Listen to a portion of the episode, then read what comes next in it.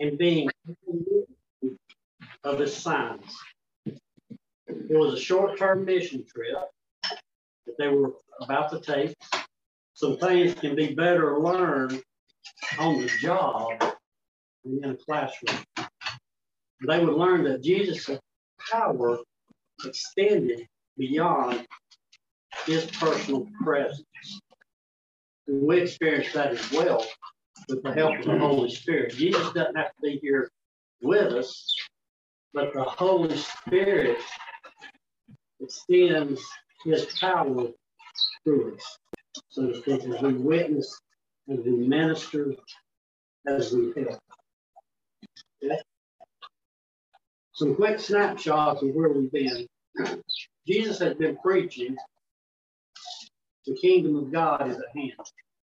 And repent and believe the good news of the gospel, the same message that John the Baptist began preaching. Jesus and John the Baptist were the only ones preaching this until we reach Mark 6. Jesus had been confirming who he was, God in flesh, by his authority, by his signs his miracles, by his actions, doing things that only God, or at least God's prophet, could do.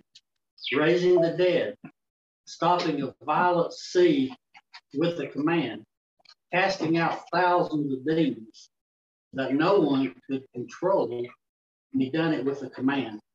And healing a sick woman instantly by her faith and touching his, his garment. Mark focused on these details in the in the last part of chapter four and into chapter five. The Capernaum had seen enough evidence in approximately two years and still was not convinced, even though masses of people were following, but most for the wrong reason. But even at that, Jesus shows compassion for the people by doing signs anyway. Other points of interest, items that we've talked about. Uh, the Holy Spirit's act and involvement in Jesus' life.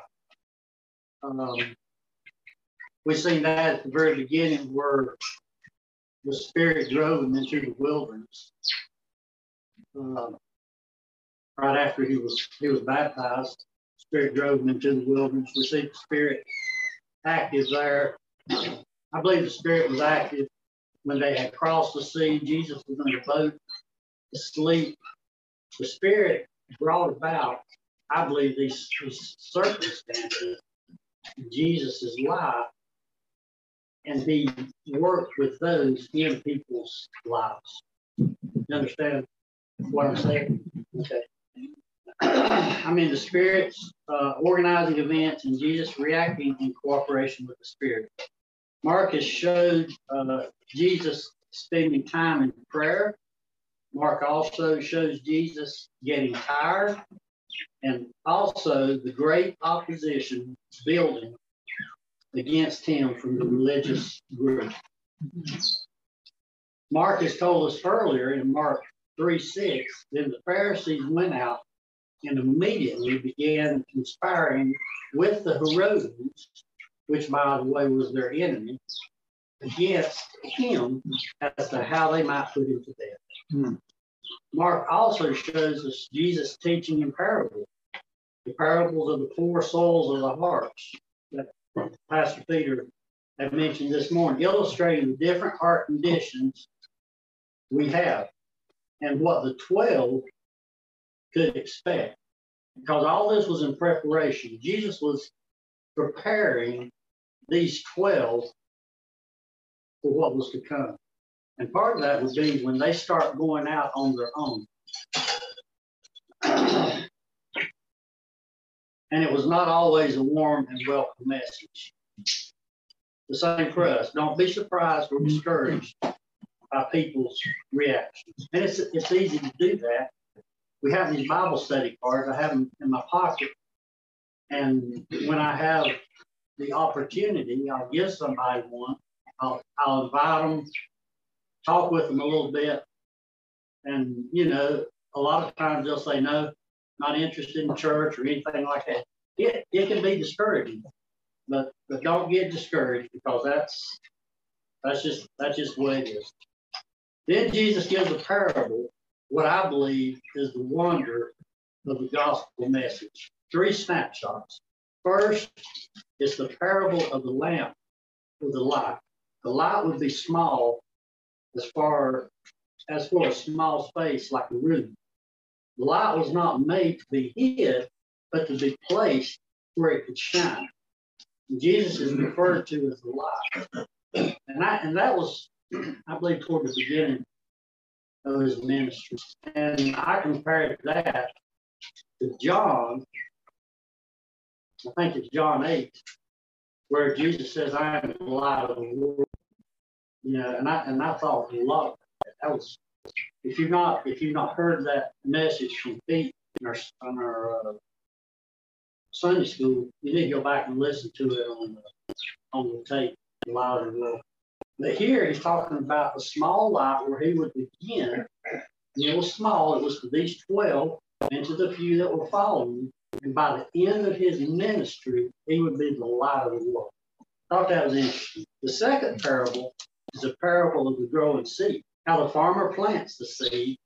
And basically, the farmer goes on with life. It says night and day. He goes on with life, and the seed begins to grow, and the farmer wonders how that can be. And God has given the increase for the works within the seed. God produces the change or growth, not the farmer. Mm-hmm. The farmer's job is plant the seed. God's job is to make that seed grow.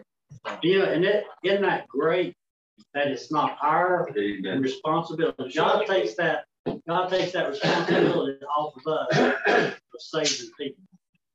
Isn't that, isn't that, isn't that marvelous? I'm, I'm so glad that. The third is the parable of mustard seed. How something so small or seemingly insignificant as a tiny seed could grow to a small tree. You know, it's, it's still a wonder to me, especially when I, I go down to the church, mow the grass. I see all these little acorn things. It's about like that, about the size of a thumb nail. And you look at these trees, which I'm sure some of them are probably close to 300 years old. That's 70, 80 foot tall. How something that small can grow mm. so big. You know, and, and I think I think these are a snapshot of the gospel, starting out small, and eventually it will grow to, to what it is today. Um, I believe also it says um, they were rejected, and that was to grow on an unbelievable size. The message. And we've seen uh, that happen with the gospel. And as we move to chapter six, we see Jesus taking his disciples to the next level. He leaves the Capernaum area, travels down to his hometown of Nazareth with his disciples. And, and the focus, I believe, in the first six verses are twofold. First, the familiarity with Jesus. They had seen him grow up, they knew his family, and he had, still had the stigma of being believed to maybe be an illegitimate child. All this caused them not to be able to see him as God, even though the evidence was being continually presented to them. And the same, same as us, we see Jesus for who, who he really is, God in the flesh, and yet we question his ability or desire to work in our circumstances at times. And we wonder why he's doing things. Even though we know him, you know, things have not changed a whole lot. We want people. no, no, we no, people haven't changed that much, and Jesus The first one was familiarity. The second one, in, in that, those verses one through six, is is the first part we've seen where Jesus was amazed. it says that he was amazed in uh, Mark 6 6, and he was amazed at their un- unbelief. Only two times in Scripture, Jesus was amazed. The faith of the Roman officer. So the first one was the familiarity, which marks marks those verses, and the unbelief of the people. And it says in Luke 7, verses 7 8, it says, I am not even worthy to come and meet you. This is a Roman officer. Uh, just say the word from where you are, and my servant will be healed. The background on this is his servant was sick. And so this Roman officer, and what's a Roman officer? A Gentile, comes to Jesus.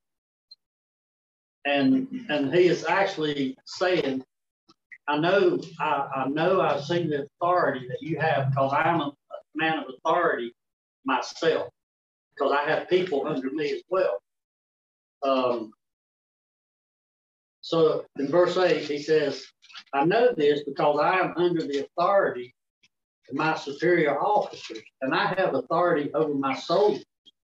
I only need to say go, and they go, they come, and they come. And if I say to my slave, slave, do this, and they do it. Verse 9, when Jesus heard this, he was amazed. Turning to the crowd that was following him, he said, I tell you, I haven't seen faith like this in all Israel. And when the officer's friends returned to his house, they found the slave completely healed. The word amazed is used many times in the gospel, but only two times it's used that Jesus being amazed. Most of the time, it's others being amazed. Well, all the time, it's others being amazed. So we see the familiarity with the people that caused them not to believe. And Jesus amazed, they didn't believe. And as a result, he withheld many miracles in Nazareth, most likely for their own good. Uh, and I say that because the more knowledge you have, the more accountable, accountable you are. So Jesus was actually showing mercy to those in his hometown. Uh, as we get to verses 6b through 9, we see Jesus leaving Nazareth with his 12 disciples. This is somewhere around two years in his ministry into his public ministry, according to John Cobb. And I'm I'm no one to argue with uh, with him. And I and I believe that as well. They have been following, asking questions, being amazed, slowly getting to their next task. Uh, Matthew's record is much more detailed. It tells Jesus showing the need of the people, and the harvest is ready, but workers are few. And also, I don't see Jesus entering a synagogue again, only the temple. You know, and that's very interesting as well. If you look past this point, if you look at all the Gospels, you won't see where Jesus goes into another synagogue. But he does go to the temple. There's a difference, right? We all know the difference the temple. Synagogues were almost like small churches that were spread, around, and the temple was in Jerusalem. And it was required to go there, I think he said three times a year for three different feasts at least once a year. I, I thought that was very interesting. um, verse 7 So Jesus sends them out two by two, giving them authority, equipping them with power from on high. It's as if Jesus ordained each one of them personally, and as proof they were from him he gave them authority and great power.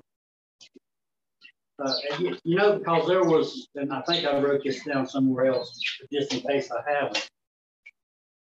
There was many rabbis that had followers, and so how do how do you know each rabbi's followers? Usually by what they taught, the way they taught.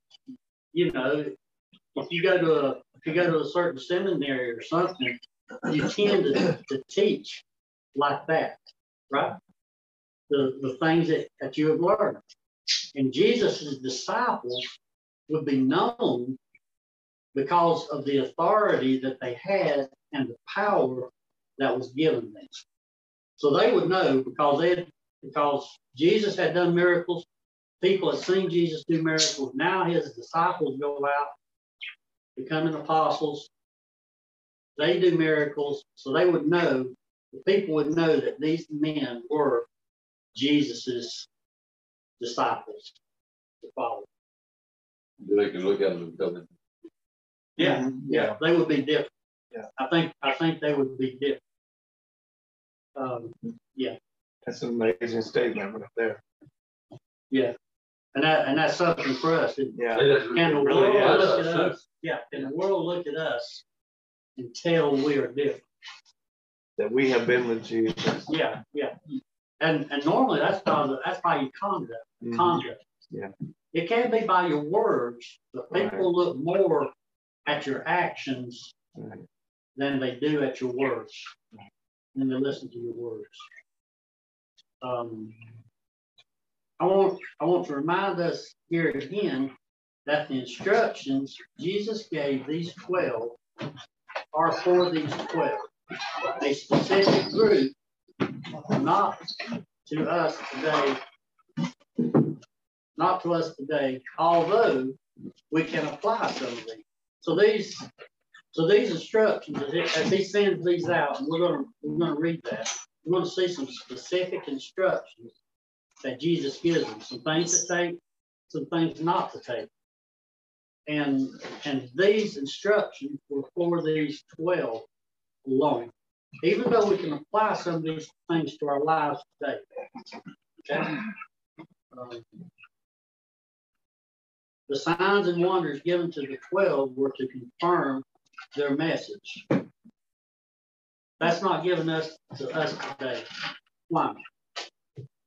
because we have the completed Bible to confirm our message. We don't we don't need signs and wonders.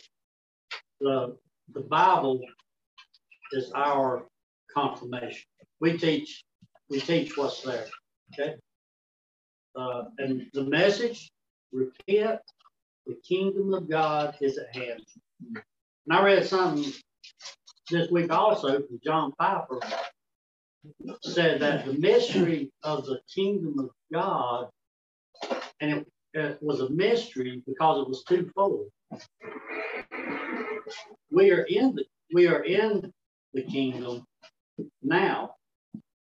If you're a believer, and yet there's a time when we will go to the so to speak. It'll be set up. It'll be set up on the new earth, I guess, when it comes down the kingdom of God. I thought that was interesting as well. Um, God alone delegates his authority and power. Even prophets could not give a at their choosing power.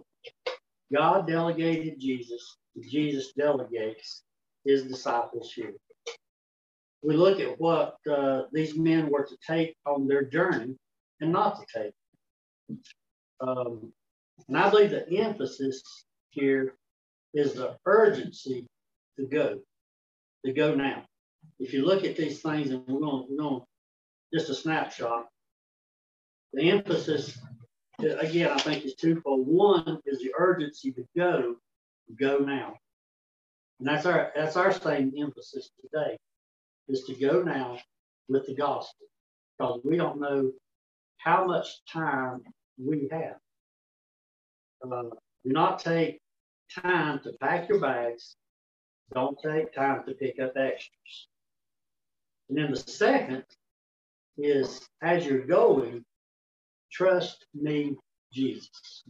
It's a trust thing. Mhm. Trust. Go to places that you don't know. The first trip, uh, it was their first trip representing Jesus and his message. And they probably didn't go far. Um, because I think it was it was I think it was a, a close proximity, and that's in contrast to the end where he says go into the world. You see, I like contrast. I think that's a good contrast. Okay, things things he took. Take a walking stick. No extra one. Take sandals. No extra. Take one tunic or coat. No extra. Now, as I thought about that, I thought, well, why? These, I think, were items that they had on them all the time. They would have sandals on, they would have a walking stick, and a tunic for a cover. I think it's things that they had, everyday items, things that they had right there. Don't take things that you don't take.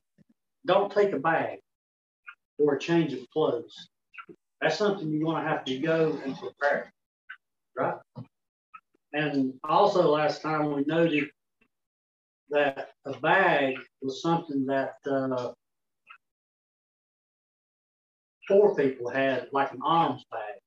It'd be like an alms bag. So I'm not sure if it if it ties into this, but Jesus didn't want to be beggars. either. Yes, Dave. like many missionaries do, right?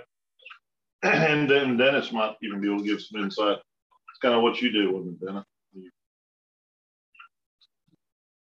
I'm just living by faith. Mhm. Yeah, trust in Jesus. You dropped what you was doing, right? Yeah. You didn't. You didn't stuff your bag full. Wait a little while. Wait till tomorrow. You Got to get my stuff together. Got to get my retirement. Yeah. Yeah drop what you got. Yeah. Well, Dennis I made an interesting comment that when we talked one time, and I'm sure he doesn't mind me sharing. That uh, him and Marshall was first into, into the message of sharing, they'd, they'd go around. The two of them would, would take a, a few houses and visit them. Was it? Every, was it Wednesdays or Thursdays? Every Monday night. every Monday night. They can tell the story better than I can because he's here. And some, and sometimes he, did. yeah, and sometimes he wouldn't want to go, right? The Marshall would say, yeah, we need to do that. Mm. We need to go. Mm. So they would go. And sometimes it would be the opposite. Mm. That's why, as well, and kind of overlooked that was the two by two to encourage the two by two, you know. All right, no bag, told them to take no bread, no copper or money, right? And and these were all items that I believe they had access to. Yeah, because Jesus wouldn't have told them not to take them if they didn't have access to them. He didn't tell them to leave their camel at home. They probably didn't have a camel, right? Mm. So I, I believe they had access to these. And we and we talked before, you know, in my in my whole growing up, I'd always thought uh, Jesus and his disciples were dirt poor. They were living from day to day, so to speak. Uh, but but once I got really studying in Mark, um, you know, because because you read where he uh, he doesn't have a, place to lay his head, different things, you know, the fox in the fox in the hole and different things. But but there were some pretty wealthy people that that love Jesus and associating with Jesus. So so I'm I'm leaning toward the fact that uh, he was that they were not destitute. You say that Peter, he had, Peter had, had a house. Had a house, big house. Yeah, and they also said Mary, Mary Martha, they had, you know, they- they the last week, they had all the people there, so they had to have a pretty good sized place to have uh, these people be there. Levi. Yeah. Had a business, Matthew. right? Yeah, Matthew, Levi. Yeah. I think part of it too is that uh, Jesus didn't want them having money to spend the night at an inn. I think the the idea is that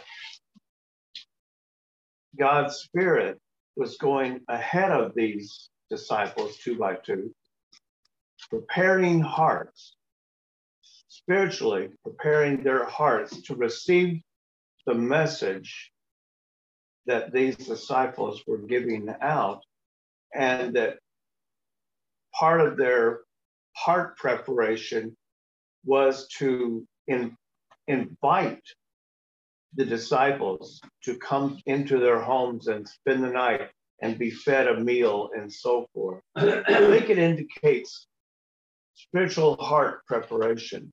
Yeah. The people, people were on the streets. They weren't in the Hilton, right? And I, and Hmm? yeah, People were on the streets, not, not in the Hilton. Yeah, yeah. yeah.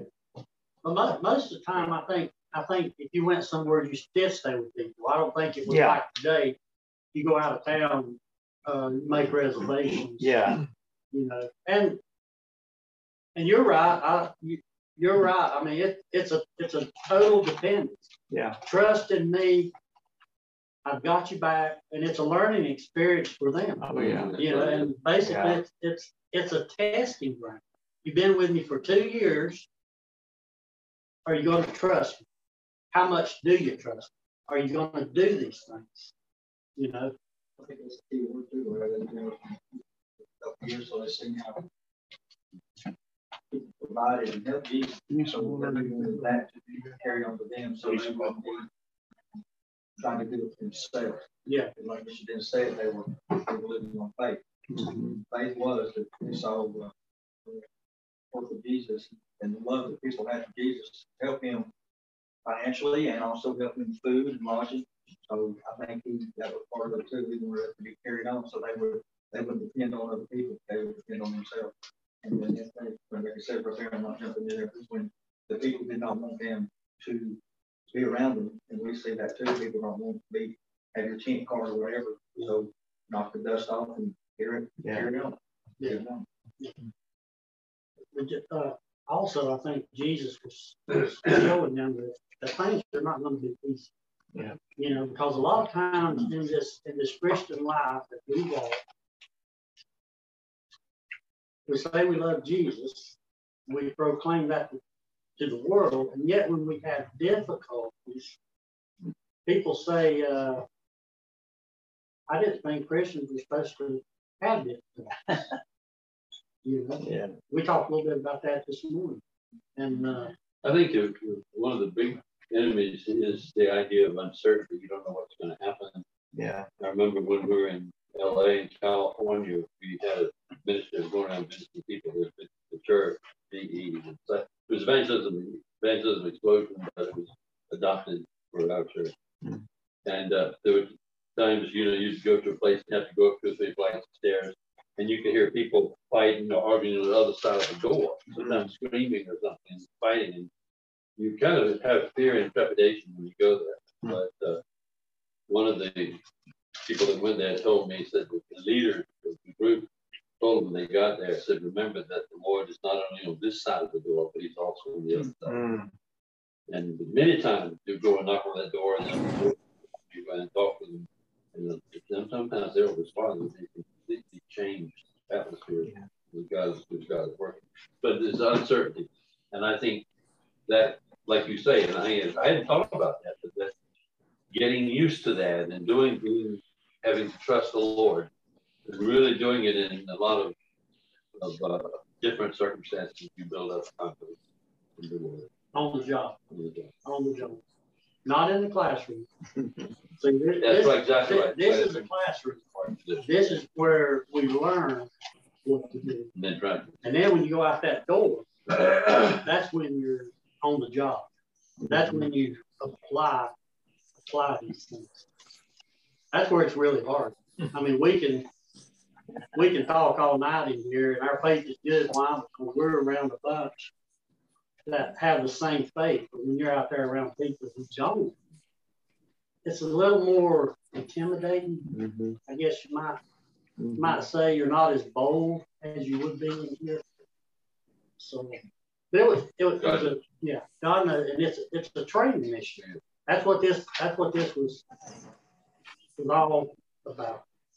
So we so we went all the way down working the ten. That's where we're gonna that's where we're gonna start. But what I want to do, Matthew gives a much more detailed account of this. So I want to read Matthew's account because, again, I talked about Jesus preparing them for um, for something that's going to be difficult. Actually, uh, nine, starting verse thirty-five.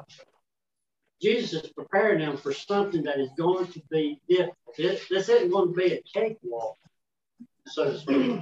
But they're, they're, the endeavor, and the endeavor we have is not a cakewalk, right? Everything's not peachy creamy all the time. People are not going to accept your message. Where we live in the Bible Belt, everybody is okay. Most people, most people, if you ask them, will say, "Yeah, I'm a believer," right? I think part of that's been in the Bible Belt. I've never read nowhere else. That's what I've heard Dave. No, no, I'm just agreeing with you. Oh, I, No, that's fine. I thought you had something, something to say. So let's let's read this at nine uh, thirty-five. And I'm gonna probably read. Um, well, I'll see. Maybe all the way down to verse nineteen or twenty. in Chapter number two. Then Jesus went about all the cities and the villages, teaching in their synagogues, preaching the gospel of the kingdom and healing every sickness and every disease among the people. Now this this happened. This was in Nazareth. Okay? They had rejected Jesus of Nazareth.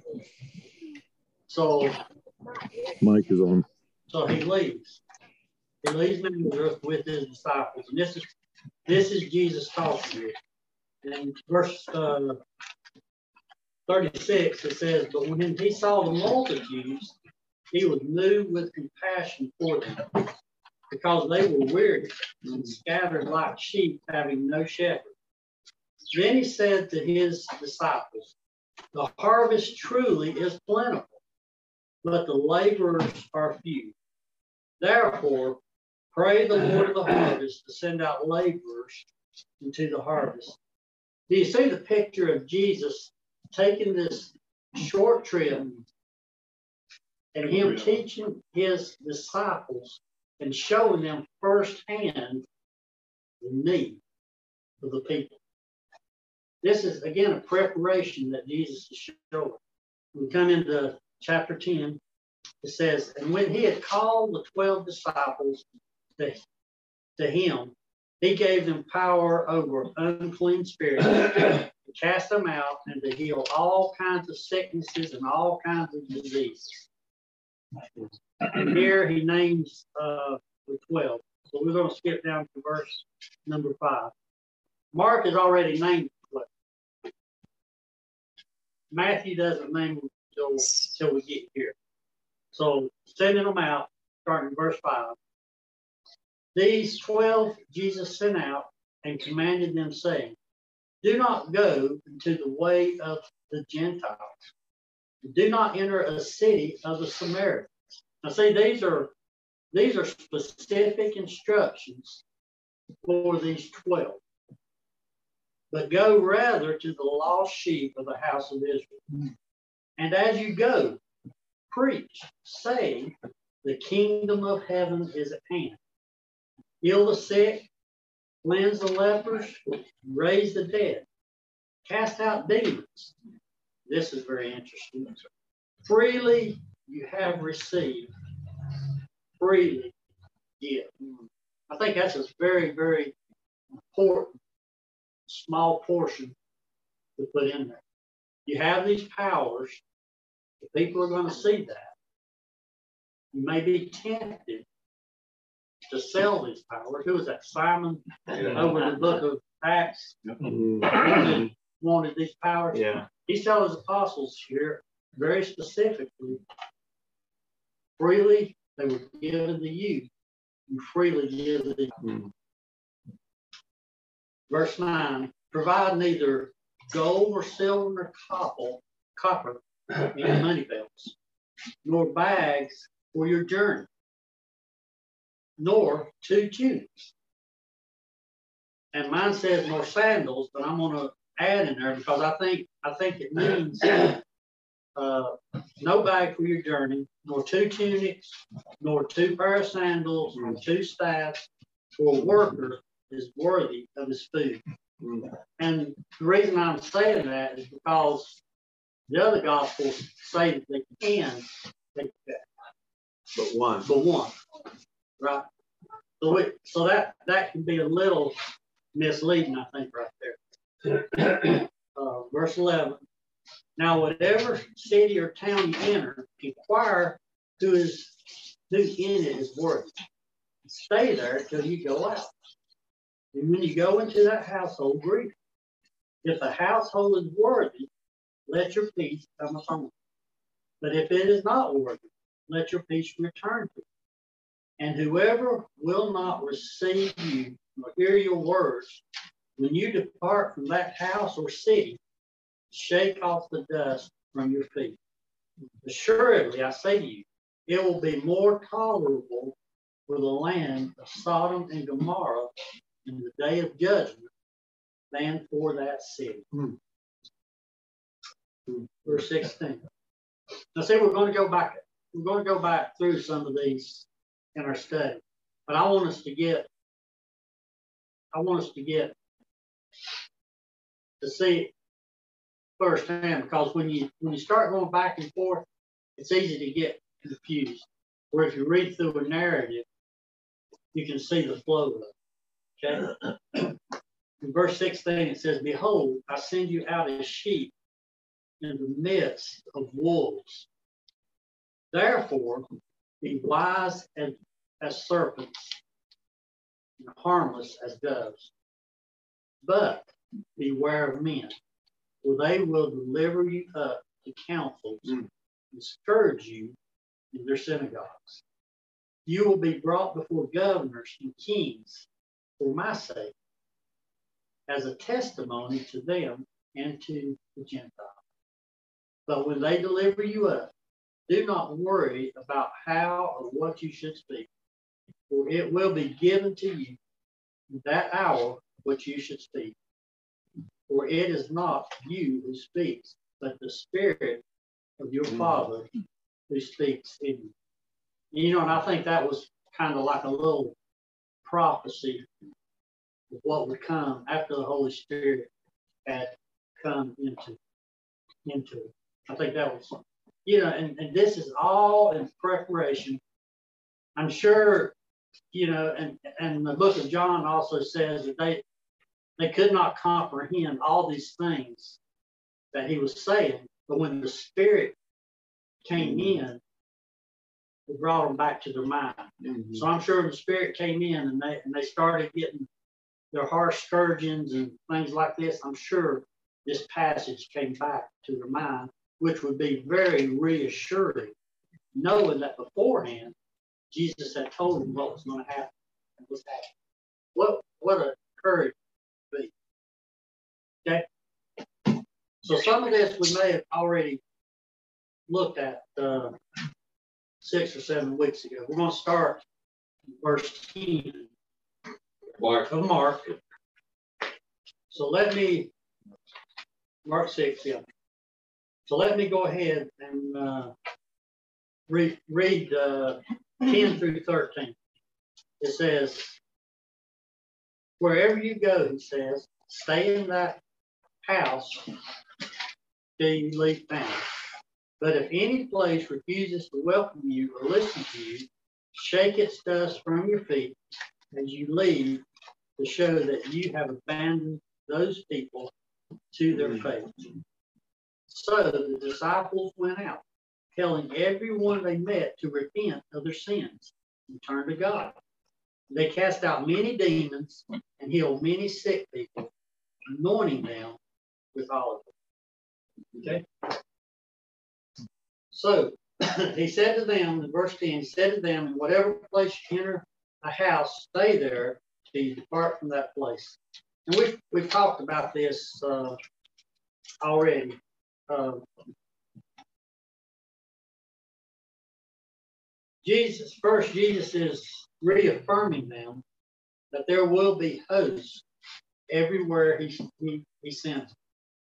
There again, as Eric said, the Spirit is preparing people's hearts. He's preparing people, and they would know they would they would know that uh, that they were these were Jesus' disciples. Most of the time, they will be plain, simple people. Because remember, that's who that's who Jesus dealt with most of the time. Mm-hmm. That's who his apostles were. That's who these disciples were. Plain, simple people, not from the religious group. Isn't that interesting that he didn't he didn't call any from the from already educated uh, Jewish people, but called really despised uh, despised people, really. Uh, when they invite you in as a host, stay there till you leave that village or that town.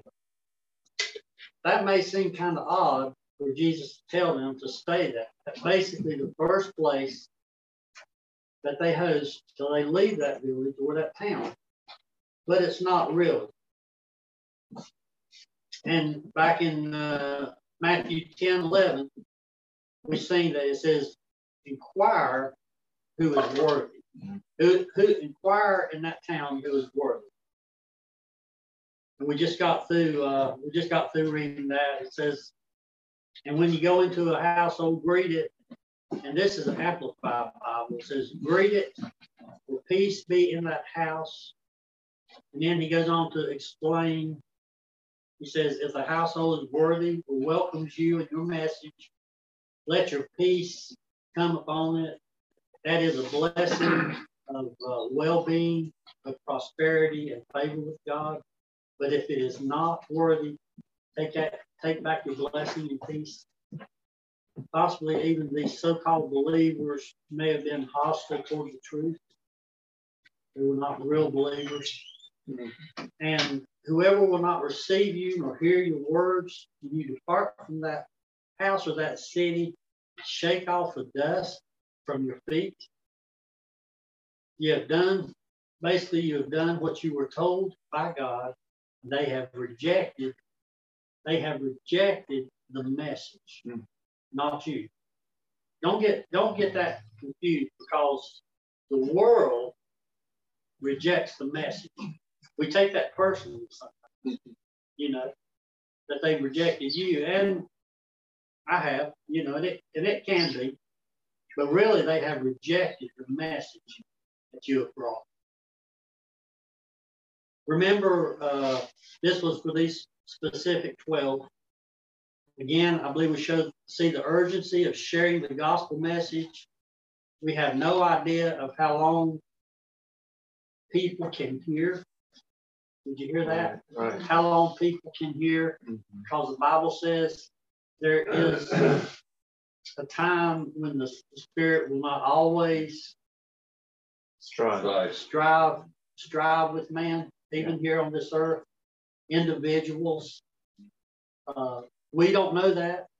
So we keep we keep pressing the gospel so to speak mm-hmm. to it. Or we don't know how long we can proclaim. You know, even in, even in my prayer this morning, I thank God because we live in a country where we can proclaim the gospel openly. We don't know how long that's that's going to be. Right. Right. As believers, we're going to keep doing it. Mm-hmm. But how how long are we going to have the liberty to do it? You know, we know mm-hmm. we we hear of people over overseas who have not got that liberty, who are meeting secretly Yeah. in underground churches, the voice of the martyrs. Yeah. We hear we hear of that, right? So so we proclaim the message while people can hear, and as long as we can proclaim. Uh, and, and again, in 937, the harvest, harvest truly is plentiful, but the laborers are few. Therefore, pray the Lord of the harvest to send out laborers into his harvest. These would be simple people, inviting them in to stay, maybe even poor people. And these people hear that these disciples are in town, and other people would see that, and they would say, Look at where they're staying. And some of these other people would say, Look, we have more room, we have better food. Come stay with us. In other words, use your miracles here. Mm-hmm. You know, it would be tempting. So what does he say? What does he tell them to do in verse 10? Stay at that first house mm-hmm. that you come to. Don't be tempted by the world's things, which is so so. So Jesus tells them, don't be tempted by this. Be satisfied by what God provides. Yeah. Jesus will reward the most earnest seekers. And, that, and that's a hard lesson. And and I really can't say it enough. And I, I appreciate Pastor Peter for being with this small congregation for so long. He's Probably the other way around. no, no, no, definitely not, Pastor Peter. You no. minister to that house and out of the house, what he was. Stay there till you finish ministering. Uh, now, did Jesus give them a timetable? Did he say, okay, you've got a certain amount of time to minister? And I believe he did.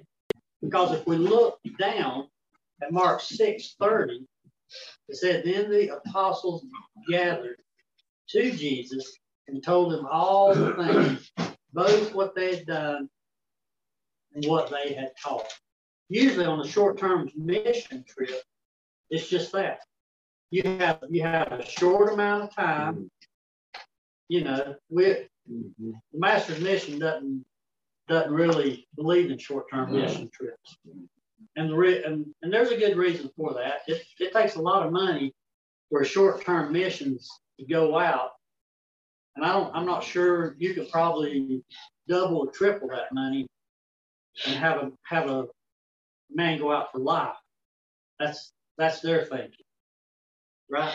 The short but but this was a short-term mission trip that they uh that they had done. And so I believe I believe Jesus gave them a, short amount of time. Then he says, We're gonna meet in this place and we're gonna talk. I believe that's I mean that's that's my opinion.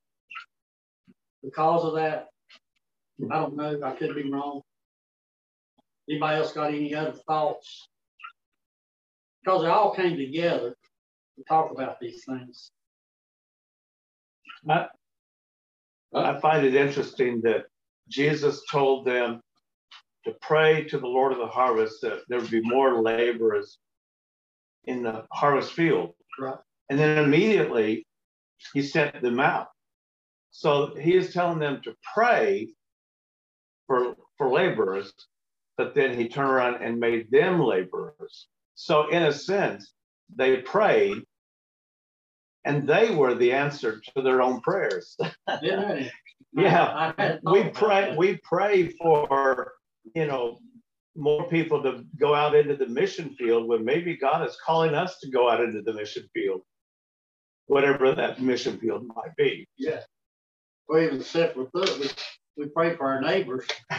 That's that God would put somebody in their lives Mm, that Our next door neighbor. study or, or share the gospel, you know. Yeah. And I and I prayed that, you know, Lord, Yeah. will you put somebody, some Christian in this this guy or gal's life yeah, that can minister to. It could be you. it should be me, right? If I knew these, I should be going, right? Yeah. That, that, that's good. I like that.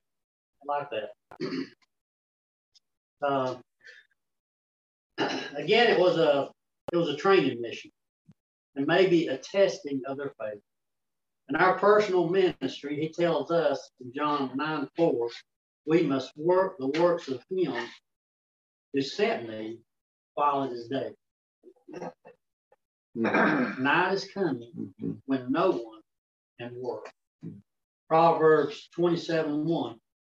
Boast not thyself of tomorrow, for thou knowest not what a day may bring forth. So again, the urgency of going out with the gospel. Proclaim till you leave, even if you don't want, want to hear. They don't want to hear. Proclaim even if they don't want to hear. Mm-hmm. And if they don't want to hear, that town or that village becomes verse 11. And whoever will not receive you nor hear you, there is a fact that most will not accept. Bruce Walker has said that, that salvation is a rarity. Hmm. You know, if you look, you look at the, I don't know, billions of people here on Earth. I don't know the exact number. Or there is, I think there is billions. Yeah. If you think of them compared to uh, true Christians, and I, and I do say that true Christians because there's a lot of a lot of churches, a lot of memberships, but not a lot of committed believers, or maybe not even a lot of believers in churches. Salvation is a rarity. I. Mm. Yeah, and I, and I do, I agree with that. Um, have you ever been visiting a family member and they welcome you as a person or a family member or a friend? And as soon as you say something about the Bible or Mhm. God, Mhm. the mood changes. Yeah. These these people accept you, but not your message. You know, the the apostles were sent out to, to probably strangers at large. Mm. Even though they were strangers, the people would know that they were Jesus' disciples by their message and by their works. They would not welcome they would not be welcome in most households. Why? Because you're talking about Jews. And at that time, if you were more or less converted, you, were outcast. You would be an outcast. It was that after the. I know that happens in the book of Acts when all the, the Jews had to leave Jerusalem, most of them except the apostles. Mhm. Was that was that the case here? No, Would that have been the case? No. different message. Okay. Uh, so see if you catch me saying something not right, please, please speak up. Well, I just- I persecution wanna broke go- out against the church after. Yeah, After, right. yeah. So, so the perse- persecution would have been here as well? No, When you say here. Would be a rejection. there would have been a rejection of the, of, of the message and of the people. If Their message was the kingdom of God is at hand. right, Get your life straight. Prepare, God's coming. right. For God is here. That that was their message. Yeah. Mm. Yeah, right. And that's that's what they didn't that's what they didn't believe. Right? They didn't believe that because of the way Jesus came. He didn't come as they had expected. And after as we two talked thousand about. years, Yeah. if you were to go to Israel tonight, you would not go to a spiritual land. Mhm. You would go to a place that has a lot of religion, Mhm. sex, History. but the majority of the people there are secular. Yeah. They're not even God fearers. God is not in their life. And that's the way it was when Jesus came to Israel. Mhm.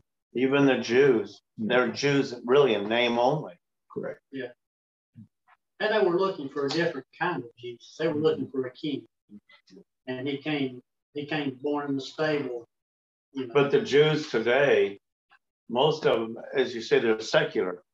They they love the fact that they were born Jewish, but they haven't put it in their hearts, it really means nothing to them other than their heritage and they're proud of that heritage. They have a head knowledge, not a heart. Oh yeah. Yeah, I'm sure a lot of them don't even have that head knowledge. Well, yeah, they rejected it. But we, we're not, we, the same thing is true in this country, even in churches. It's Mhm. Oh yeah. Shallow.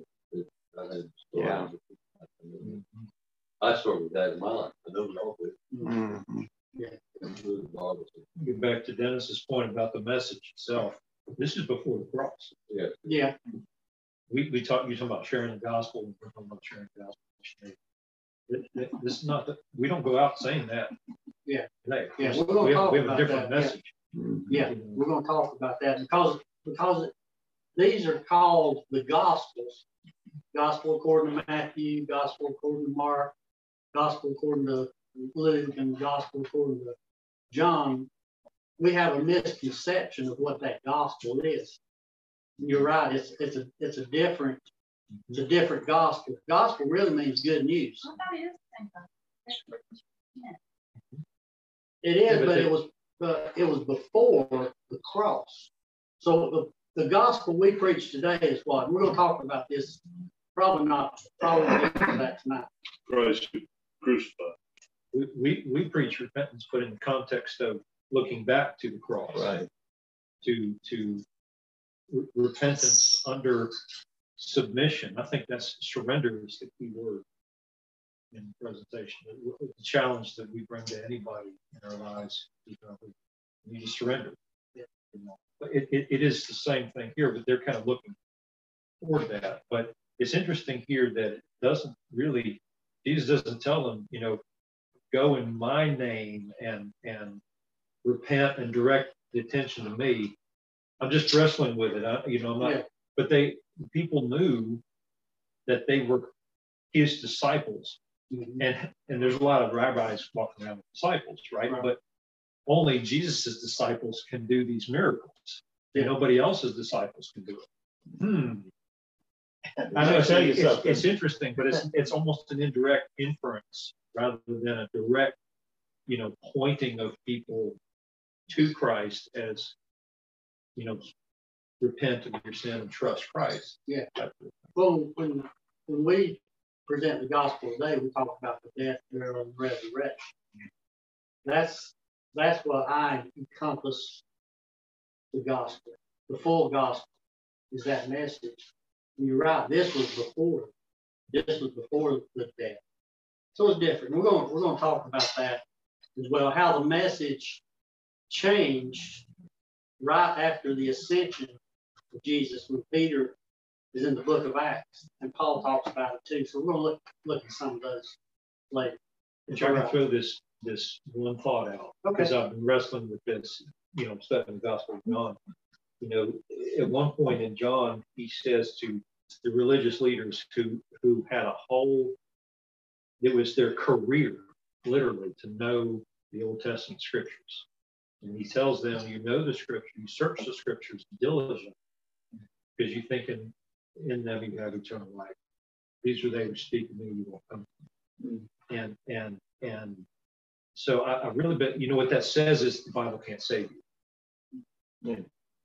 The Bible, um, in the. Bible, we, we all know you talk about Bible Belt. Now, I've a lot of people that knew a lot about the Bible that weren't.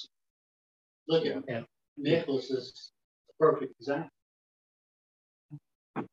So the question is, what is that message? Okay, the message, the facts don't save people. The Spirit of God working in the heart does, but He uses the message to do it. So what is the common denominator? And I think it's that repentance. It's that it's that drawing attention back to okay, well, you know, forget all these other excuses of why you know there's hypocrites in the church and that's why church and blah blah blah and all the million different reasons why not to believe.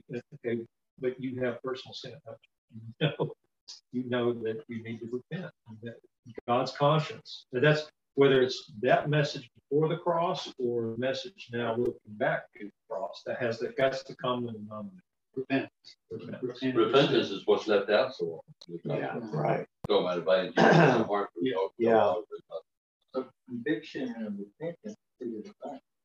So you have conviction and you know that it's wrong, and then when you verbally or through your heart repent Turn to sin. and turn from sin. So conviction is through the Holy Spirit. The Spirit gives you conviction. When you accept the Lord, is when you repent. And Yeah, yeah, there's a godly, Paul talks about worldly sorrow versus godly repentance, right?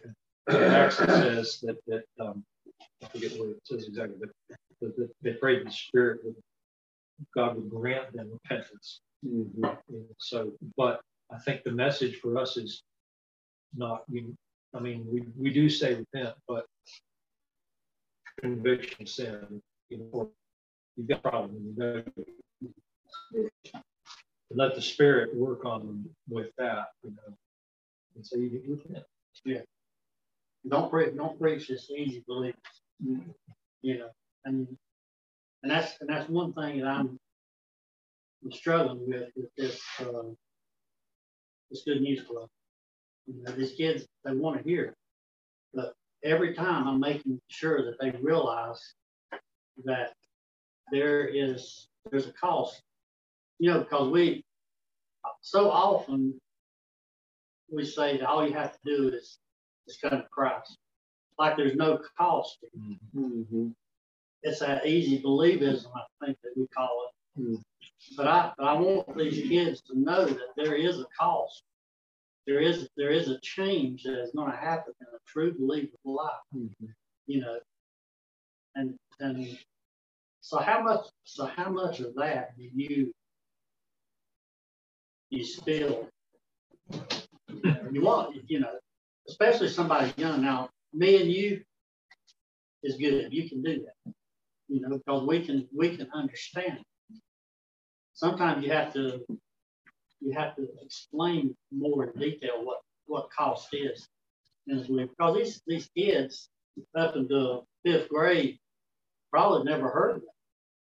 I'd say most of because most well a lot of churches don't even preach preach that It's just easy to believe it. And I think that's a, that's a big, I think that's a big struggle too. I realized that I was a sinner.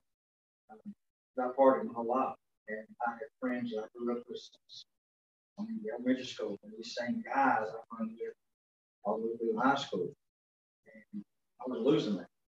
Because they won't have nothing to do with that. This was different. They didn't have anything to do with that. Um, But it's very hard for me uh, to give up that for this. Because I didn't know what this was. I knew what being a party was and knew how that was. But I kept having that conviction. See, I had all that going in my heart. Conviction, conviction, conviction. I repent, I go back. That sounds silly. I No, repent, I go back. I repent, I go back. Until I started feeling so bad, I went back.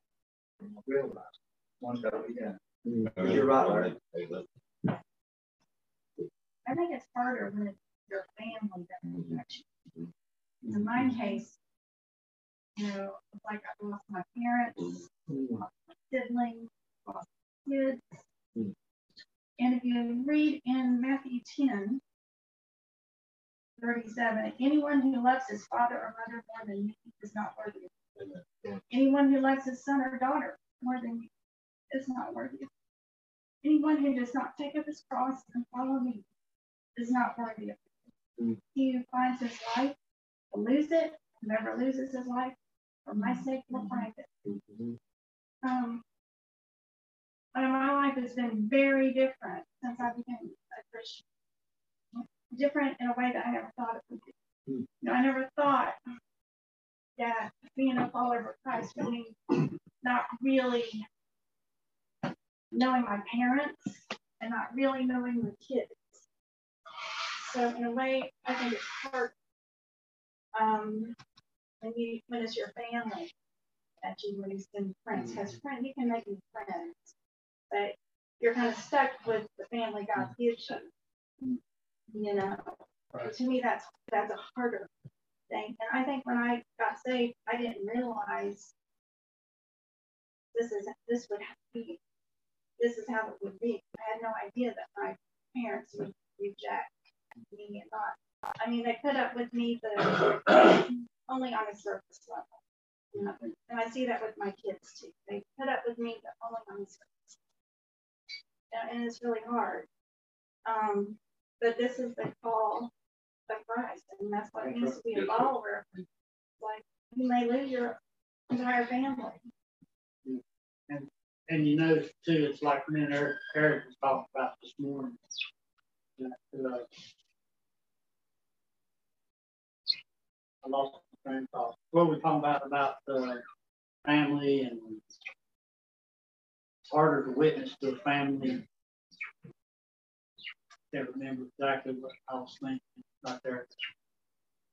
But you're right, boy. the the Bible does, and it and it tells us that. I mean, if you look back at, I think it was in Mark three, where Jesus' family was on the outside and he was on the inside, and he said, "Who is my family?" yeah, you know, right. that's what he said. Yeah. And and this and and as we were saying earlier, this I know what we were talking about. We were talking about our feelings versus scripture. Mm-hmm. You know, it's hard not to let our feelings take control of our thoughts. But what we got to do, we got to go back to the scripture. What, is, what does the scripture say about it? Because our, our feelings, you know, we're humans and our feelings can, can over, overpower us, you know, make us make us think this is this isn't right you know, but you got to go back. And, and Jesus, and one of the things Jesus said is right there in uh, in Matthew six, it talks about um, his family. A prophet is honored everywhere except in his own hometown and amongst his relatives and his own family. You know, Jesus and, and Jesus is telling them that. You know, there's going to be rejection. I think that's part of Matthew uh, 9 and 10. That rejection's mm-hmm. coming. Peter Peter uh, wrote uh, about how don't be surprised when the old gang won't accept you anymore you know and and that happens when you're when you become a christian and they're not they don't want any part of it uh, they don't want you in their home anymore they don't want to be friends with you anymore so not only not only do we have to be careful well, no, you never mind. I was about to say something that's not true, so better just stop there. But yeah, our friends just a lot of times they. But you, but you know what, what marvelous thing is? God put the. Yeah, right. right. And I, and I have, to be honest with you, I've never felt close to my own brothers and sisters which most of them, you know, I've got a large family. I got nine, nine siblings, including myself, that don't know you. I feel I feel closer to you people here mm-hmm. than I do. That and that that's one of God's blessings. He doesn't he doesn't take something away without giving you something. Right, even better. And, and, and He's given us the family of God and, and we're here to support one another, to encourage one another. That's right. Yeah. And I, and I believe that day, that day's approach. I believe that day's approach. 1022 says, all men will hate you because of me. Yeah. He said, but, right, that conjunction, he who stands firm to the end, he say. So, yeah, I, it's all men. That's family and that's friends I've had for life and, and stuff with my life for a long time. And you know, and just gotta pray for one We can't show too much.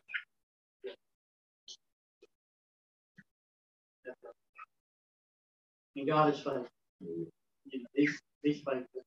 He may, he may, he may not be through with his family yet. You know, that's one thing you don't know. That's that's the hope.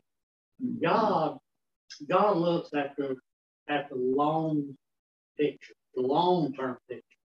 We are so short focused. We we want to look at here and now. You know.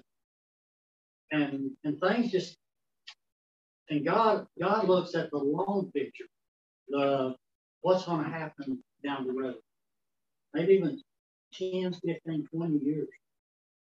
Even further than that, if you're a believer, that's that's his goal. This he does love you and he does provide your needs. But he has provided your greatest need, which is salvation, which is is now, but it's to come as well. You know, we get that we get that mixed up sometimes. That God is here and now, and He wants the best for us right now, and that's things that we, we pray for. We want the best for people, and we we pray earnestly for mm-hmm. y'all's water, not just to see the Dory and Brianna. We want the best for y'all. But God, God looks at the long-term picture. What is this? What is this produce? And we don't know, and we don't have to know. We may never know, but God knows. You know, and that's just a little simple illustration. You know, when Rick was getting ready to lose his job, and we were praying. We want we wanting immediate results.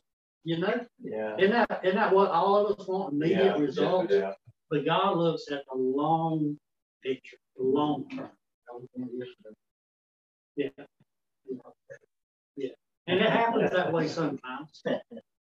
And and sometimes it don't. But we, we just gotta we gotta know what the Bible says and that's what we trust. We don't trust our own feelings. And that's why we're here. That's that's why we are a family. Where when our judgment gets cloudy, or, or, or we don't understand something. Thank you, Dennis.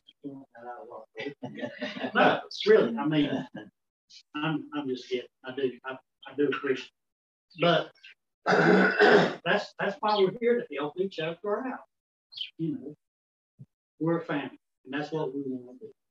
We're all growing. I don't think any of us reached that pinnacle yet. If you if you did, you wouldn't be here. you definitely wouldn't be in our church. you know, I was talking to, to Vicki this, this morning after Sunday school. She came up, and uh, first time we really had a chance to talk and she gave me a real quick Digest version of her salvation she, her first question was, "Do you, said, you all here at the church believe in sovereignty of God?" Yeah, way she Yes. I know what she means, but we get to talking about it. But you know, we're talking about the false gospel, and, and you know, if you're um, the modern church, particularly in this country, has got one foot in the boat, one in the dock, three choices. Say that again. the, modern, the modern church in this country has one foot in the boat, one in the dock, three choices. Get in the boat, stay in the dock, or get in the water. End up in the water. Uh, you can see this with like Joel Osteen. I don't know if you follow him, mm-hmm. not just pick on him, but he sort of typifies this mega church mentality yeah. that's still trying to be popular with a culture right. that is ever increasingly leaving the gospel and any yeah. semblance of life. And, and, and, it's, it's very interesting to watch. I just saw a video a week or so back that sort of cobbled together sort of his interviews with, you know, Larry Kings and Oprahs and and, and a number of interviews that he's done over the years and how they keep even the secular interviewers try to pin him down on what you believe about homosexuality, what you believe about abortion, or these other hot button issues. And, well, I don't know. Just you know, preach a simple doctrine, and we, you know, and if the world is, if you're okay with the world and they're okay with you, Yeah. not your problem. Anyway, Vicky and I talk about this, and I think, you know, in her case, I, I think it's there's there's a there's another gospel. Satan has another Jesus out there for people. You know, that that is that looks more like them Mm-hmm. than the one that calls us to look like them. Yeah. And and and it- and it's it's it's a question of sovereignty. Who's in control? Is this other gospel? Yes, God is God and He's in control, but you know, really, it's a reading side. And you know, if you just convince me, and okay, you know, has your smarts to become. With the gospel that I read in in scriptures, as we said in Sunday school this morning, you know, no one can come unless the Father tells it. Mm-hmm. All that the Father's given me. It's God who's on the throne. He's in charge of salvation. And, you know, we, we just call people to repent and say, look, we've got to do it. If God's working, if, if, if not, we pray for him. We was of uh, Diana's, you know, parents, rent parents and well, Yeah. Yeah. your dad and your brother and Nina, you know, particularly this morning, I could tell in the voice when you given that, you know, talking about Nina, that, that it's, it's a serious diagnosis, it's a serious, not just cancer, but the situation for her. You know, she's a sweet gal, you know, and she's just a good little person, a good friend, you know, but it's like, you know, you just, you, you can't put together you know, the nice, sweet smelling package that's just enough to, you know, convince her to to do this, you know. Um, because if you do, is it real gospel? Very good. Very- good discussion. Anybody else got any, anything? We're way past time. What ah. Jesus said in Luke fourteen, which is one of the best. That's who was not, leave his mother, father, Yeah. wife, brother, sister, and so on. Right. Yeah. I appreciate your testimony, Dory. That meant a lot. That's right. Really does. Yeah. We're, yeah, we're, we're a family here. We want to Yeah. share. Yeah, We'll be out in the I will use the bathroom. Can you wait? Yes, go, go, You- right. You go ahead and pray, Pastor. That would be fast. Uh, Dave got something, Dave got something. It's not of importance, not, What'd you say? not, not compared to pastors. What, what is that? David had something to say. Oh, David, go ahead. But he's Uh, gonna- No, you're a busy man. Go ahead. I can say it after. you. Well, I can go to the bathroom, y'all. Oh, no.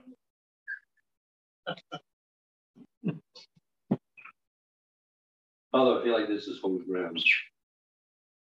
We're sitting here as your family, your people, talking about the greatness of our Savior.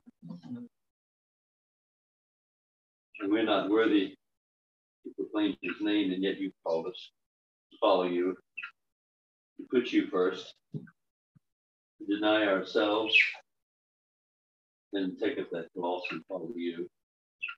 That's an impossible task, and yet you called us to do it, and I ask you to help me to do it, help us to do it. Help us to put you first and really to seek to follow you, as you said there in John 10. And so we're just so privileged. Help us to really, really walk with you this week. May our lives speak for you, and I pray that you give us fruit and opportunities to tell others about the greatness of our God. Bless this, this, this week.